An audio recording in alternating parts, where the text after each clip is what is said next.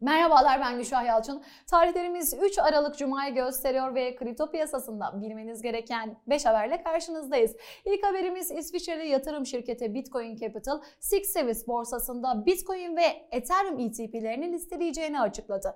Ve Güney Kore'de şirket Hashot, Metaverse, NFT ve DeFi dahil olmak üzere Web3 girişimlerine yatırım yapmak için 200 milyon dolarlık fon oluşturduğunu açıkladı. OneX'e kripto madenciliğine odaklanan bir ETF başlatmak için SEC'e başvuruda bulundu ve Jack Dorsey'in CEO'su olduğu Ödemede ve Square ismini blok olarak değiştirdi. Ve son haberimiz ABD Emtia Vadeli İşlemler Ticaret Komisyonu eski başkanı Bitcoin'in değerine piyasaların karar vermesinin gerektiğini ve hükümetin rolünün sadece yatırımcıyı riskten korumak olduğunu ifade etti.